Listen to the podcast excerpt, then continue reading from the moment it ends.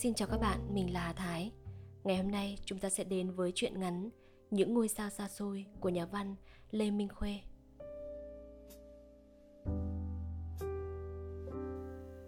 Chúng tôi có ba người, ba cô gái. Chúng tôi ở trong một cái hang dưới chân cao điểm. Con đường qua trước hang, kéo lên đồi, đi đến đâu đó xa. Đường bị đánh lở loét, màu đất đỏ, trắng lẫn lộn. Hai bên đường không có lá xanh, chỉ có những thân cây bị tước khô cháy. Những cây nhiều rễ nằm lăn lóc, những tảng đá to, một vài cái thùng xăng hoặc thành ô tô meo mó, han gỉ nằm trong đất. Việc của chúng tôi là ngồi đây, khi có bom nổ thì chạy lên, đo khối lượng đất phải lấp vào hố bom, đếm bom chưa nổ và nếu cần thì phá bom. Người ta gọi chúng tôi là tổ trinh sát mặt đường. Cái tên gợi sự khát khao, làm nên những sự tích anh hùng. Do đó, công việc cũng chẳng đơn giản. Chúng tôi bị bom vùi luôn. Có khi bò trên cao điểm về, chỉ thấy hai con mắt lấp lánh. Cười thì hàm răng trắng lóa, trên khuôn mặt nhem nhuốc. Những lúc đó, chúng tôi gọi nhau là những con quỷ mắt đen. Đơn vị chăm chúng tôi ra trò. Có gì lại bảo, để cho bọn trinh sát, chúng đó ở trên đó vắng. Điều đó cũng dễ hiểu thôi. Đơn vị thường ra đường vào lúc mặt trời lặn và làm việc có khi suốt đêm. Còn chúng tôi thì chạy trên cao điểm cả ban ngày, mà ban ngày chạy trên cao điểm không phải chuyện chơi. Thần chết là một tay không thích đùa. Hắn ta lần trong ruột những quả bom. Tôi bây giờ còn một vết thương chưa lành ở miệng đùi. Tất nhiên tôi không vào viện quân y. Việc nào cũng có cái thú của nó. Có ở đâu như thế này không? Đất bốc khói, không khí bàng hoàng, máy bay đang ầm ý xa gần thần kinh thì căng như chảo, tìm đập bất chấp cả nhịp điệu. Chân chạy mà vẫn biết rằng xung quanh có nhiều quả bom chưa nổ. Có thể nổ bây giờ, có thể chốc nữa, nhưng nhất định sẽ nổ. Rồi khi xong việc, quay lại nhìn cảnh đoạn đường một lần nữa, thở phào, chạy về hang. Bên ngoài nóng trên 30 độ, chui vào hang là xa ngay đến một thế giới khác. Cái mắt lạnh làm toàn thân rung lên đột ngột, rồi ngửa cổ uống nước trong ca hay trong bi đông. Nước suối pha đường. Xong thì nằm dài trên nền ẩm, lười biếng nhéo mắt nghe nhạc từ cái đài bán dẫn nhỏ mà lúc nào cũng có pin đầy đủ. Có thể nghe, có thể nghĩ lung tung. Hình như ta sắp mở chiến dịch lớn, đêm nào xe cũng đi nườm nượp ngoài đường. Ban đêm chúng tôi được ngủ, nhưng mấy đêm nay thì chịu, đứa nào cũng leo tót trên trọng điểm. Cầm sẻng xúc nói vài câu buồn cười với một anh lái xe nào đó. Chỉ khổ đứa phải trực máy điện thoại trong hang. Bây giờ là buổi trưa, im ắng lạ. Tôi ngồi dựa vào thành đá và khe khẽ hát. Tôi mê hát. Thường cứ thuộc một điệu nào đó rồi bịa lời ra mà hát. Lời tôi bịa à, lộn xộn và ngớ ngẩn, đến tôi cũng ngạc nhiên. Đôi khi bó ra một cười một mình. Tôi là con gái hà nội. Nói một cách khiêm tốn Tôi là một cô gái khá. Hai tóc bím dày tương đối mềm, Một cái cổ cao, Kiều hãnh như cái đài hoa lo kèn. Còn mắt tôi thì các anh lái xe bảo, Cô có cái nhìn Sao mà xa xăm? Xa đến đâu mà kệ, Nhưng tôi thích ngắm mắt tôi trong gương. Nó dài dài, Màu nâu, hay nhau lại như trói nắng. Không hiểu sao các anh pháo thủ Và lái xe lại hay hỏi thăm tôi hỏi thăm hoặc viết những thư dài gửi đường dây, làm như ở cách nhau hàng nghìn cây số, mặc dù có thể chào nhau hàng ngày. Tôi không săn sóc vồn vã. Khi bọn bạn gái tôi xuống nhau lại đối đáp với một anh bộ đội nói giỏi nào đó, tôi thường đứng ra xa, khoanh tay trước ngực và nhìn đi nơi khác, môi mím chặt. Nhưng chẳng qua tôi điệu thế thôi. Thực tình trong suy nghĩ của tôi, những người đẹp nhất, thông minh, can đảm và cao thượng nhất là những người mặc quân phục có ngôi sao trên mũ. Tôi không nói cho ai điều đó, nhưng các anh qua đường này hay hỏi thăm tôi một cách trân trọng, thân mến. Máy hát hay, người cũng tạm, lại phá bom như quỷ. Bạn bè tôi giải thích, tất nhiên điều đó chẳng chính xác. Bên ngoài vẫn im ắng, từ 10 giờ sáng đến giờ, máy bay không bay qua cao điểm. Bom chỉ bỏ ở mạn trong, nghe âm âm. Chính cái âm thanh trầm trầm có vẻ thanh mảnh ấy bay đến sự im lặng ở đây lại căng trùng như báo hiệu một cái gì dữ dội nắng rất gắt gió khô nhưng trong hang mát. Nho đang theo gối, mỗi đứa có một ý thích riêng. Nho theo, còn chị Thao thì chép bài hát và quyển sổ nhỏ để trên đùi. Hai người đang nói chuyện bình thường, tôi không nghe từ đầu. Tôi bỗng chú ý lắng tai. Bao giờ thì xong nhỉ? Nho hỏi. Cái gì xong? Chị Thao không ngừng lên, nhưng giọng thì tỏ vẻ ngạc nhiên. nhỏ ngáp, rồi im. Tôi biết nó nói gì rồi. Nó sẽ bảo Xong chiến tranh sẽ xin vào một nhà máy thủy điện lớn Nó làm thợ hàn Sẽ trở thành cầu thủ bóng truyền của nhà máy Nó sẽ đập thật giỏi Và biết đâu lại sẽ được người ta tuyển vào đội bóng truyền miền Bắc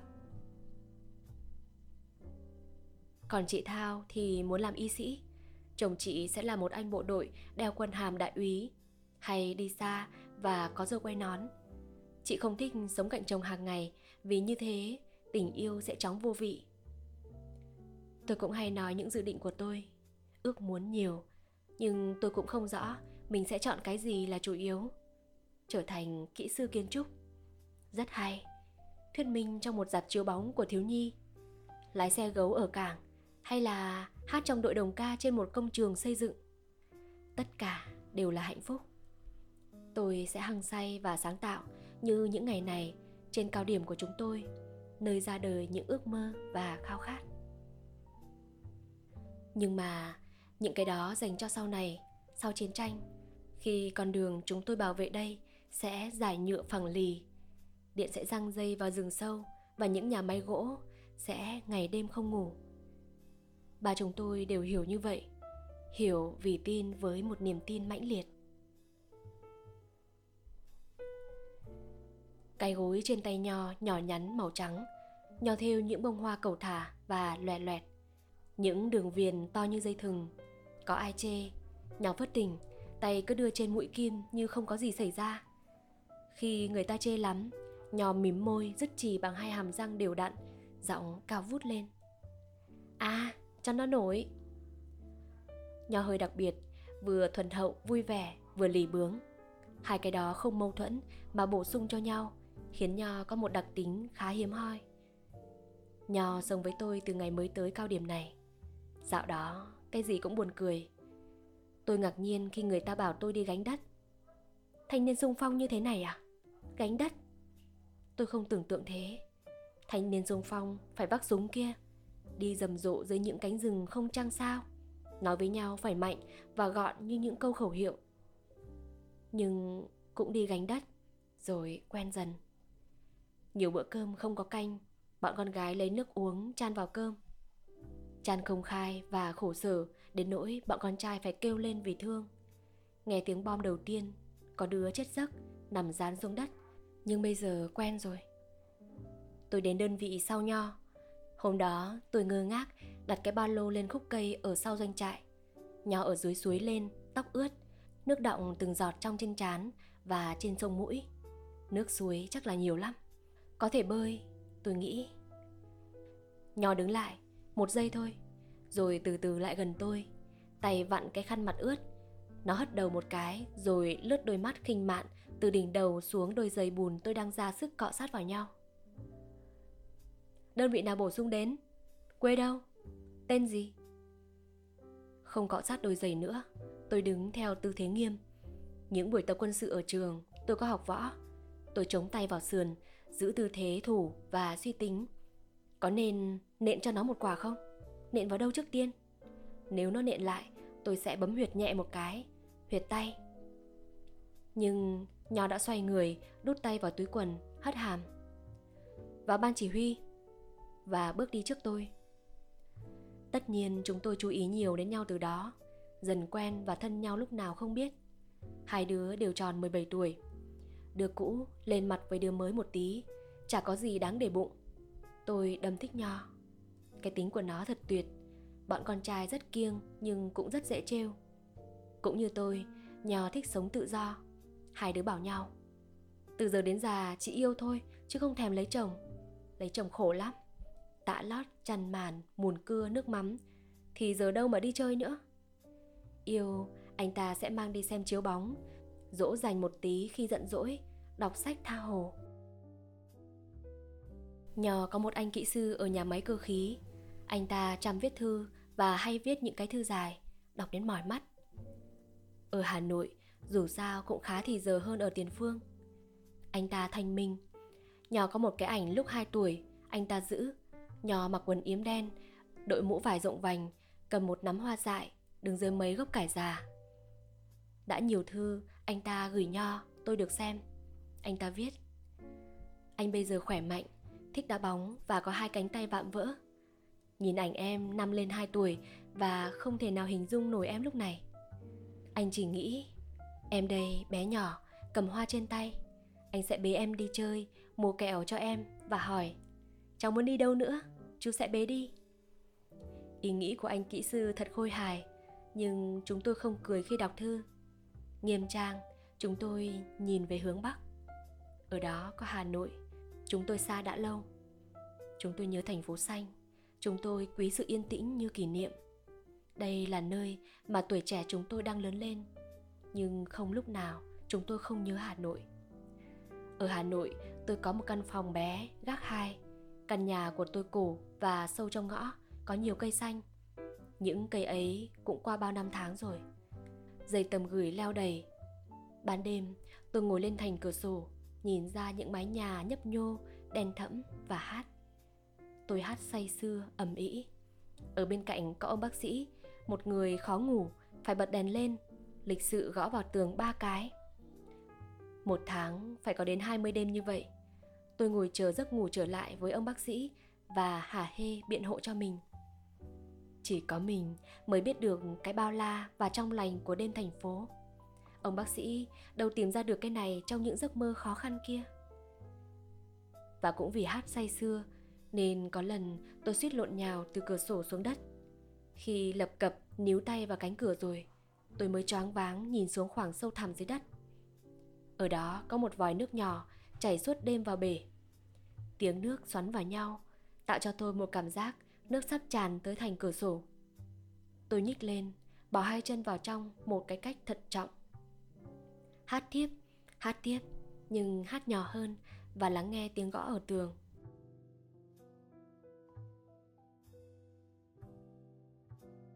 Cái bàn nhỏ kê ở góc phòng, mẹ tôi thuê đóng cho tôi trong hai buổi trưa. Cứ mỗi lần làm việc gì liên quan đến giấy mực, tôi lại lôi tất cả sách vở trong ngăn kéo, trong cặp ra, bày bừa bãi lên bàn, lên giường. Mặc dù những thứ đó chả cần thiết gì cho việc sắp làm của tôi. Tôi cứ loanh quanh trong đống giấy má đó, mãi không làm được gì mà cũng không thể nào sắp xếp cho gọn được. Bứt rứt đến phát khóc, tôi gào mẹ thật to. Mẹ bỏ máy khâu chạy vào, vừa cằn nhằn, vừa để cái nào ra cái nấy cho tôi. Bà nguyền rủa không cương quyết lắm. Còn cái gì cái của mày, lấy chồng rồi có mà no đòn. No đòn. Vì thế nên ngay lúc ở nhà tôi đã thề là không lấy chồng. Thế nào, chuẩn bị thôi chứ? Cái gì? Tôi giật mình. Từ nãy đến giờ tôi vẫn hát. Hát và nghĩ vơ vẩn. Nhỏ cuộn tròn cái gối cất nhanh vào túi. Chị Thao nhìn ra cửa hang. Quả thật, máy bay trinh sát. Cuộc sống ở đây đã dạy cho chúng tôi thế nào là sự im lặng. Sự im lặng từ sáng đến giờ không bình thường. Cái không bình thường đó đang đến. Tiếng máy bay trinh sát rè rè. Phản lực gầm gào lao theo sau. Hai thứ tiếng đó trộn lẫn vào nhau, rót vào tai con người một cảm giác khó chịu và căng thẳng. Sắp đây. Nhỏ quay lưng lại chúng tôi, chụp cái mũ sắt lên đầu. Chị Thảo móc bánh quy trong túi, thong thả nhai. Những khi biết rằng cái sắp tới sẽ không êm ả, thì chị tỏ ra bình tĩnh đến phát bực. Nhưng thấy máu, thấy vắt là chị nhắm mắt lại, mặt tái mét. Áo lót của chị cái nào cũng theo chỉ màu. Chị lại hay tỉa đôi lông mày của mình, tỉa nhỏ như cái tăm. Nhưng trong công việc, ai cũng gờm chị, cương quyết, táo bạo. Những cái xảy ra hàng ngày, máy bay rít, bom nổ. Nổ trên cao điểm, cách cái hang này khoảng 300 mét. Đất dưới chân chúng tôi rung. Mấy cái khăn mặt vắt ở dây cũng rung. Tất cả cứ như lên cơn sốt. Khói lên và cửa hang bị che lấp, không thấy mây và bầu trời đâu nữa. Chị Thao cầm cái thước trên tay tôi, nuốt nốt miếng bánh quy ngon lành. Định ở nhà, lần này nó bỏ ít, hai đứa đi cũng đủ. kéo tay áo nho, vác sẻng lên vai và đi ra cửa. Tôi không cãi chị, quyền hạn phân công là ở chị. Thời gian bắt đầu căng lên, trí não tôi cũng không thua. Những gì đã qua, những gì sắp tới, không đáng kể nữa. Có gì lý thú đâu, nếu các bạn tôi không quay về. Điện thoại réo, đại đội trưởng hỏi tình hình, tôi nói như gắt vào máy. Chính xác chưa về. Không hiểu vì sao mình gắt nữa. Lại một đợt bom, khói vào hang. Tôi ho sặc sụa và tức ngực. Cao điểm bây giờ thật vắng, chỉ có Nho và chị Thao và bom và tôi ngồi đây. Và cao xạ đặt bên kia quả đồi, cao xạ đang bắn. Tiếng súng ở dưới đất lên quả là có hiệu lực. Không gì cô đơn và khiếp sợ hơn khi bom gào thét chung quanh mà không nghe một tiếng trả lời nào dưới đất. Dầu chỉ có một tiếng súng trường thôi. Còn người cũng thấy mênh mông bên mình một sự che chở đồng tình. Cảm giác đó cũng giống như thấy mình có một khả năng tự vệ rất vững vậy. Sốt ruột, tôi chạy ra ngoài một tí, không thấy gì ngoài khói bom. Tôi lo. Đột nhiên cao điểm bên cạnh vang lên dồn dập tiếng 12 ly 7. Hay quá, tiểu đoàn công binh đấy. Họ chi viện cho các anh cao xạ, cho chúng tôi. Bỗng dưng tôi muốn la toáng lên vì thích thú. Xung quanh cao điểm vắng vẻ này có bao nhiêu là người. Các anh cao xạ, thông tin và công binh đều rất mến chúng tôi. Chỉ cần chúng tôi bắn một phát súng báo hiệu yêu cầu giúp đỡ là họ sẽ chạy đến ngay. Nửa tiếng đồng hồ sau, chị Thao chui vào hang, bình thản, mệt lả và cáu kỉnh. Chị không nhìn tôi. Hơn nghìn khối. Rồi ngồi xuống, uống nước trong bi đông. Nước nhỏ từ cằm xuống áo, liên tiếp như những giọt mưa. Tôi quay điện với đơn vị, đại đội trưởng bảo. Thế à, cảm ơn các bạn. Đại đội trưởng rất hay dùng những từ tế nhị như cảm ơn, xin lỗi, chúc may mắn. Anh trẻ, người gầy hay đau khớp, hay làm ca dao cho báo tường, nhà đâu như ở cuối phố Lò Đúc. Nho vừa tắm ở suối lên, khúc suối đó cũng hay có bom nổ chậm. Cứ quần áo ướt, Nho ngồi đòi ăn kẹo. Tôi móc túi, mày còn hai cái kẹo chanh, dính đầy cát, chảy nước. Bốn quả nổ chậm, ít thôi Nho chống tay về đằng sau ngả hẳn người ra cái cổ tròn và chiếc cúc áo nhỏ nhắn tôi muốn bế nó lên tay trông nó nhẹ mát mẻ như một que kem trắng đại đội trưởng hỏi chúng tôi có cần người không? Tôi bảo, không. Như mọi lần, chúng tôi sẽ giải quyết hết. Hay lắm. Cảm ơn các bạn. Đại đội trưởng lại cảm ơn. Cả đơn vị đang làm đường cho một trung đoàn tên lửa qua rừng. Đi từ sáng không ngủ. Tôi cũng đi bây giờ. Các bạn cố gắng nhé. Thế là tối lại ra đường luôn, thường xuyên. Tôi, một quả bom trên đồi nho hai quả dưới lòng đường. Chị thao một quả dưới chân cái hầm barrier cũ. Vắng lặng đến phát sợ. Cây còn lại sơ xác đất nóng. Khói đèn vật vờ từng cụm trong không trung che đi những gì từ xa. Các anh cao xạ có nhìn thấy chúng tôi không? Chắc có. Các anh ấy có những cái ống nhòm có thể thu cả trái đất vào tầm mắt. Tôi đến gần quả bom, cảm thấy có ánh mắt các chiến sĩ dõi theo mình, tôi không sợ nữa. Tôi sẽ không đi khom. Các anh ấy không thích cái kiểu đi lom khom khi có thể cứ đàng hoàng mà bước tới. Quả bom nằm lạnh lùng trên một bụi cây khô, một đầu vùi xuống đất. Đầu này có vẽ hai vòng tròn màu vàng. Tôi dùng sàng nhỏ đào đất dưới quả bom. Đất rắn, những hòn sỏi theo tay tôi bay ra hai bên. Thỉnh thoảng, lưỡi sàng chạm vào quả bom. Một tiếng động sắc đến gai người, cứa vào da thịt tôi. Tôi dùng mình và bỗng thấy tại sao mình làm quá chậm. Nhanh lên một tí. Vỏ quả bom nóng, một dấu hiệu chẳng lành. Hoặc là nóng từ bên trong, hoặc là mặt trời nung nóng. Chị Thao thổi còi. Như thế là đã 20 phút trôi qua. Tôi cẩn thận bỏ gói thuốc mìn xuống cái lỗ đã đào, châm ngòi dây mìn dài, cong mềm. Tôi khỏa đất rồi chạy lại chỗ nấp của mình. Hồi còi thứ hai của chị Thao, tôi nép người vào bức tường, nhìn đồng hồ. Không có gió, tim tôi cũng đập không rõ. Dường như vật duy nhất vẫn bình tĩnh, phớt lờ mọi biến động xung quanh là chiếc kim đồng hồ. Nó chạy, sinh động và nhẹ nhàng, đè lên những con số vĩnh cửu. Còn đằng kia, lửa đang chui bên trong cái dây mìn, chui vào ruột quả bom. Quen rồi. Một ngày chúng tôi phá bom đến 5 lần, ngày nào ít 3 lần. Tôi có nghĩ tới cái chết, nhưng là một cái chết mờ nhạt không cụ thể. Còn cái chính, liệu mình có nổ, bom có nổ không? Không thì làm cách nào để châm mìn lần thứ hai? Tôi nghĩ thế. Nghĩ thêm, đứng cẩn thận, mảnh bom găm vào cánh tay thì khá phiền. Và mồ hôi thấm vào môi tôi, mặn mặn, cắt lạo xạo trong miệng. Nhưng quả bom nổ, một thứ tiếng kỳ quái đến váng óc. Ngực tôi nhói, mắt cay mãi mới mở ra được. Mùi thuốc bom buồn nôn. Ba tiếng nổ nữa tiếp theo. Đất rơi lộp đột, tan đi âm thầm trong những bụi cây. Mảnh bom xé không khí, lao và rít vô hình trên đầu. Tôi phủi áo, căng mắt nhìn qua khói và chạy theo chị Thao. Muốn xuống chở nho để đi về hang. Chị Thao phải đi qua chỗ tôi. Chị cười, răng trắng, vết sẹo bóng lên, mảnh dù bay trên lưng. Chị lao đến trước tôi, gió cố tình giật mảnh dù trên lưng chị, nhưng không giật nổi.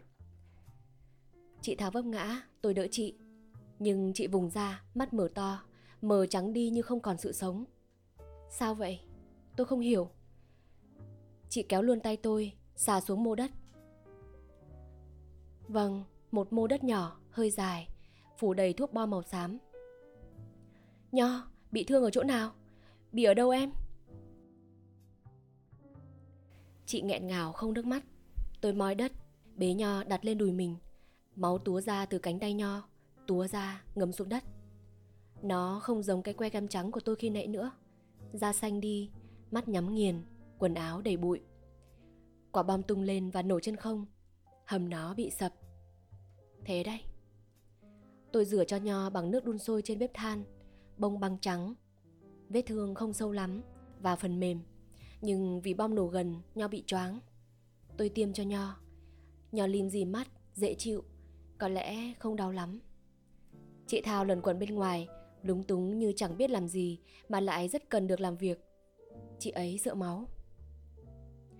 Gọi điện về đơn vị nhé.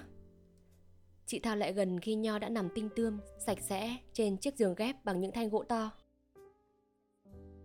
Không chết đâu, đơn vị đang làm đường kia mà. Việc gì phải khiến cho nhiều người lo lắng. Ờ cái bà này, sao bà cứ cuống quýt lên vậy? Thường thế, người ngoài cảm thấy đau hơn người bị thương mà. Chị Thao quay mặt ra cửa hang, lại uống nước trong bi đông. Nhó gác một cánh tay lên mắt. Nó cũng biết bây giờ không nên uống nước. Tôi pha sữa cho nó trong cái ca sắt. Cho nhiều đường vào, pha đặc, chị Thao bảo. Uống sữa xong, nho ngủ, máy bay trinh sát vẫn nạo vét sự yên lặng của núi rừng. Chị Thao dựa vào tường, hai tay quàng sau gáy không nhìn tôi. Hát đi, Phương Định. Mày thích bài gì hát, hát đi. Tôi thích nhiều bài. Những bài hành khúc bộ đội hay hát trên những ngả đường mặt trận. Tôi thích dân ca quan họ mềm mại, dịu dàng.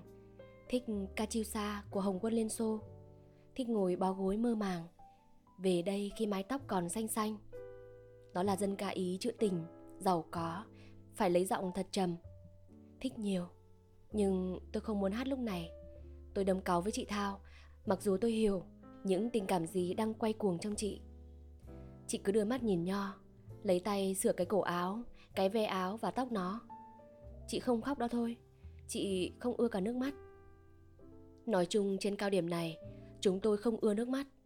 Nước mắt đứa nào chảy Trong khi cần cái cứng cỏi của nhau này Là bị xem như bằng chứng của một sự tự nhục mạ. Không ai nói với ai nhưng nhìn nhau chúng tôi đọc thấy trong mắt nhau điều đó Chị thao hát Đây Thăng Long đây Đông Đô, Hà Nội. Nhạc sai bét, còn giọng thì chua. Chị không hát trôi chảy được bài nào, nhưng chị lại có ba quyển sổ dày chép bài hát.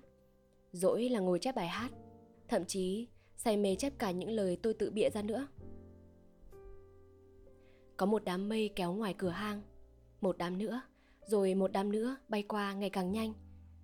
Bầu trời mở rộng trước cửa hàng đen đi, cơn rông đến, cắt bay mù, Gió quật lên quật xuống những cành cây khô cháy, lá bay loạn xạ. Đột ngột như một biến đổi bất thường trong tim con người vậy. Ở rừng mùa này thường như thế. Mưa, nhưng mưa đá. Lúc đầu tôi không biết, nhưng rồi có tiếng lanh canh gõ trên nóc hang. Có cái gì vô cùng sắc, xé không khí ra từng mảnh vụn. Gió, và tôi thấy đau, ướt cả má. Mưa đá, cha mẹ ơi mưa đá. Tôi chạy vào, bỏ trên bàn tay đang xòe ra của Nho mấy viên đá nhỏ, lại chạy ra, vui thích cuống cuồng. Năm tôi học thì hết lớp 10 cũng có mưa đá. Đang đêm, đá đập vào tường, đá cũng kêu lanh canh. Tôi mở tung cửa chạy ra hành lang, rồi chạy đến đập cửa từng phòng, hét toáng lên như một con dở người. Trời ơi dậy mau, mưa đá. Và rên gì một mình. Chỉ có những kẻ ngốc mới nằm yên trên giường lúc này thôi. Ông bác sĩ không ngốc tí nào, nhưng ông ta trịnh trọng tuyên bố. Nếu cô còn làm ồn chúng tôi buộc phải có biện pháp. Còn bà giáo ở bên cạnh thì thở dài thở dài đến não ruột. Mẹ ơi không cho con người ta ngủ nữa hay sao? Chỉ có anh công nhân lái xe dưới nhà là thức chọn cùng tôi cái đêm kỳ diệu đó. Sau này anh đi bộ đội thành dũng sĩ diệt xe cơ giới. Anh ta viết thư cho tôi hay nhắc đến những giọt mưa đá thời nào và gọi đó là những kỷ niệm đi qua. Ở đây trên cao điểm đầy bom này cũng có mưa đá Nhưng niềm vui con trẻ của tôi lại nở tung ra Say sưa, tràn đầy. Chẳng ai có thì giờ mà gắt tôi. Chị Thảo đang lối húi hốt cái gì dưới đất Chắc là đá Còn Nho thì nhổm dậy môi hé mở. Nào, mày cho tao mấy viên nữa. Nhưng Tạnh mất rồi Tạnh rất nhanh như khi mưa đến. Sao chóng thế? Tôi bỗng thẫn thờ, Tiếc không nói nổi. Rõ ràng tôi không tiếc những viên đá. Mưa xong thì tạnh thôi. Mà tôi nhớ một cái gì đấy. Hình như là, Hình như mẹ tôi, Cái cửa sổ Hoặc những ngôi sao to trên bầu trời thành phố. Phải, Có thể là những cái đó. Hoặc là cây, Hoặc là cái vòng tròn của nhà hát. Hoặc bà bán kem đẩy cái xe chở đầy thùng kem. Trẻ con hào hức bâu xung quanh. Còn đường nhựa ban đêm sau cơn mưa phùn mùa hạ rộng ra, dài ra, lấp loáng ánh đèn trông như một con sông nước đen. Những ngọn điện trên quảng trường lung linh như những ngôi sao trong câu chuyện cổ tích nói về xứ sở thần tiên. Hoa trong công viên, những quả bóng rút vô tội vạ của bọn trẻ con trong các phố. Tiếng dao của bà bán xôi sáng có cái mùng đội trên đầu. Chào ôi, có thể là tất cả những cái đó, những cái đó ở thật xa rồi bỗng chốc, sau một cơn mưa đá, chúng xoáy mạnh như sóng trong tâm trí tôi. Người ta bảo chúng tôi là con gái Hà Nội, liệu có xa nhà được ba ngày? Nhưng chúng tôi ở đây trên cao điểm này đã ba năm. Các anh lái xe và pháo thủ gọi tên từng đứa trong đơn vị tôi, không nhầm lẫn. Còn chúng tôi, chúng tôi biết anh nào can đảm, anh nào hay cáu gắt. Trong đêm chúng tôi sửa đường, các anh ấy ném xuống cho chúng tôi thuốc đánh răng ngọc lan, giấy viết thư ướp nước hoa và kẹo chanh. Thường chúng tôi không biết ai ném xuống vì xe phải qua trọng điểm thật nhanh, nhưng chúng tôi truyền nhau. Có đoàn xe ở Hà Nội vào. Ở Hà Nội mới có những thứ đó. Những thứ đó ở Hà Nội chúng tôi không để ý đến. Ở đây chúng tôi cảm thấy hạnh phúc khi cầm một tờ giấy thơm mỏng, bỏ vào phong bì, gửi những người còn ở trước chúng tôi nữa. Nằm xuống. Chị Thảo hét. Như bị một quả tống bất ngờ vào bụng Tôi co người lại rồi mới nằm ra. Bom. Hình như nó rơi lộp đột rồi mới nổ. Mặt đất như một người khổng lồ đang dùng mình. Cứ như có đến hàng nghìn cái máy bay nhào lộn trên đầu. Tôi lết vào hang. Chị Thảo lết vào hang. Mẹ kiếp Không để cho người ta thở nữa chắc. Chị lầu bầu, mảnh rẻ, cân đối Tóc xõa trên vai cái xe áo chìm trong bóng tối. Chị đứng, một tay vịn lên dây phơi khăn mặt. Giá có giọng nói tốt, chị đi đóng kịch thì hơn. Dáng chị lên sân khấu cũng coi được. Nhưng phải cái giọng thì chưa đến chối tai. Chị tự nhận như thế. Để máy điện thoại lại gần đây. Nho ra hiệu. Tôi bưng máy lại cho Nho, cầm thước và đi ra với chị Thao. Chạy nhiều nên vết thương ở đùi tôi bắt đầu đau. Miễn là đừng khập khiễng. Chị Thảo rất cương quyết. Tất nhiên, chị chẳng ngại lên cao điểm một mình. Rất nhiều hố bom. Chúng tôi đo đất và hô lên, Cộng nhầm. Chị Thảo ghi vào cuốn sổ trực. Không có bom nổ chậm, Nhưng khá nhiều đất, Tổng cộng đến hơn 2.000 khối. Bỗng, như có cái gì thúc mạnh vào lưng, Chị Thảo xô tới, Ghi tôi vào ngực chị và xoài xuống đất. Chớp nhoáng, Một núi đất khổng lồ ập xuống chúng tôi. Những tảng đất ướt lẫn với vụ đất khô đào từ đáy hố bom. Nóng, có cái gì ghi đầu tôi xuống. Tôi ngoi ra, chân đạp xuống lấy đà. Ngoi, thở, cát vào mũi. Lắc đầu, đất rơi rào rào. Trung quanh tôi là một màu xám như trì, nặng nề, cuồn cuộn khói. Không thấy chị Thao đâu. Chị Thao! Tôi giáng sức gào lên, nhưng cổ tắc nghẹn. Đất vào đặt cả miệng. Mẹ kiếp! Tôi khạc nhổ ra một cục đất. Tay tôi chạm vào tóc chị Thao. Tôi quay phát lại, rụt tay rồi xô cả người tới, dùng hai tay cào đất lên.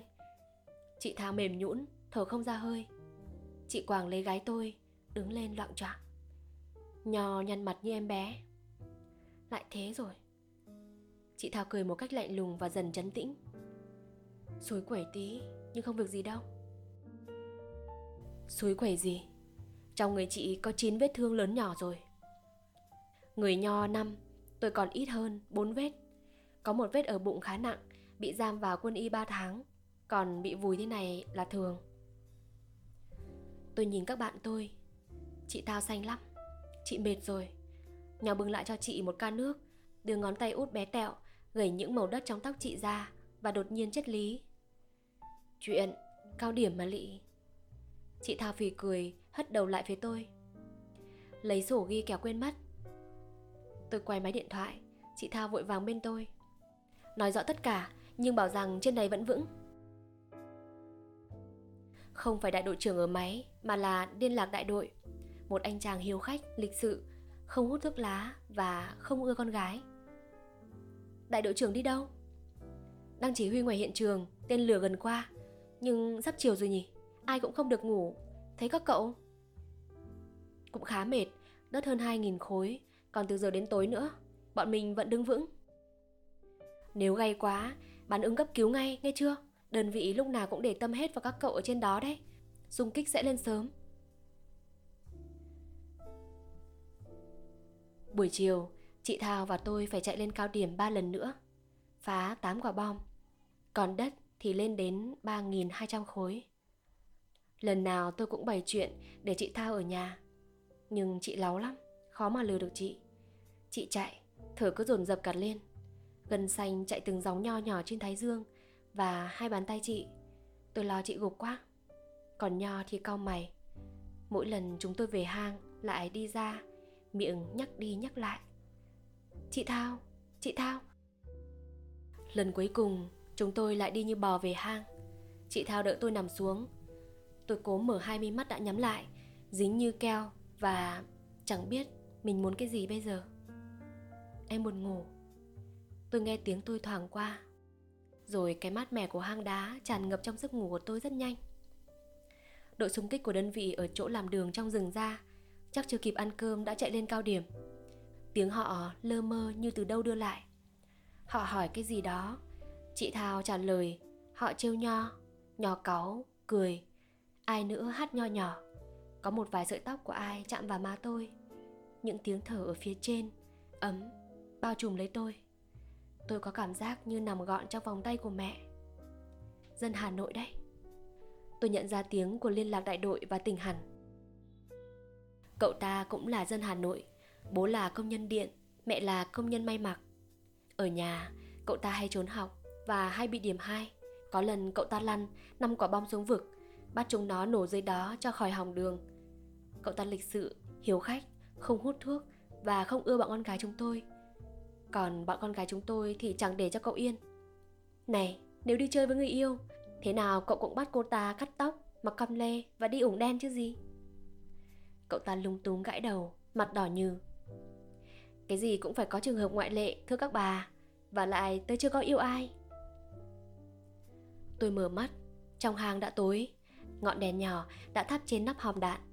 Ảnh bác Hồ treo giữa một tờ giấy trắng khổ rộng. Dưới ảnh bác Hồ có một chiếc vỏ đạn cắm hoa tươi. Bao giờ cũng có hoa. Những cánh hoa dưới ánh đèn không rõ màu. Chắc ai vừa mang lên cho chúng tôi.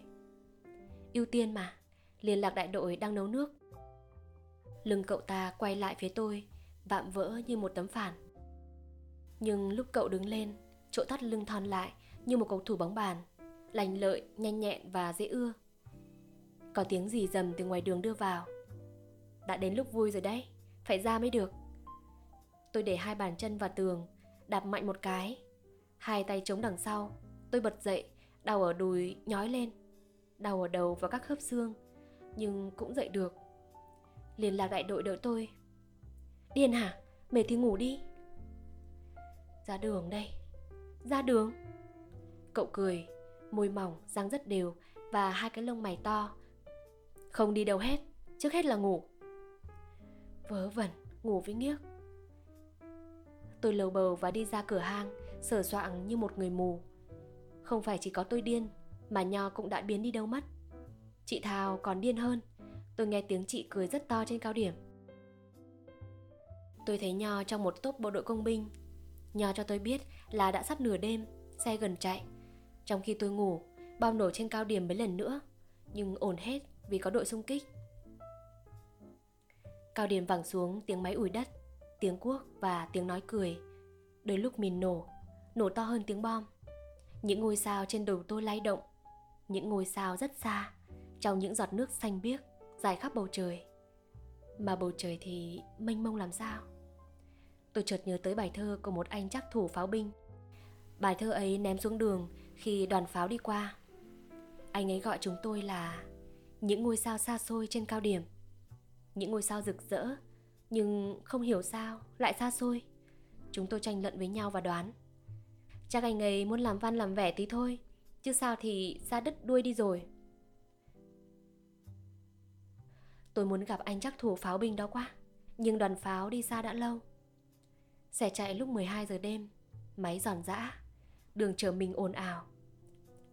Anh lái xe trong cabin thứ năm trông thấy chúng tôi. Này, các cô gái Hà Nội ơi, nhớ mẹ quá hề.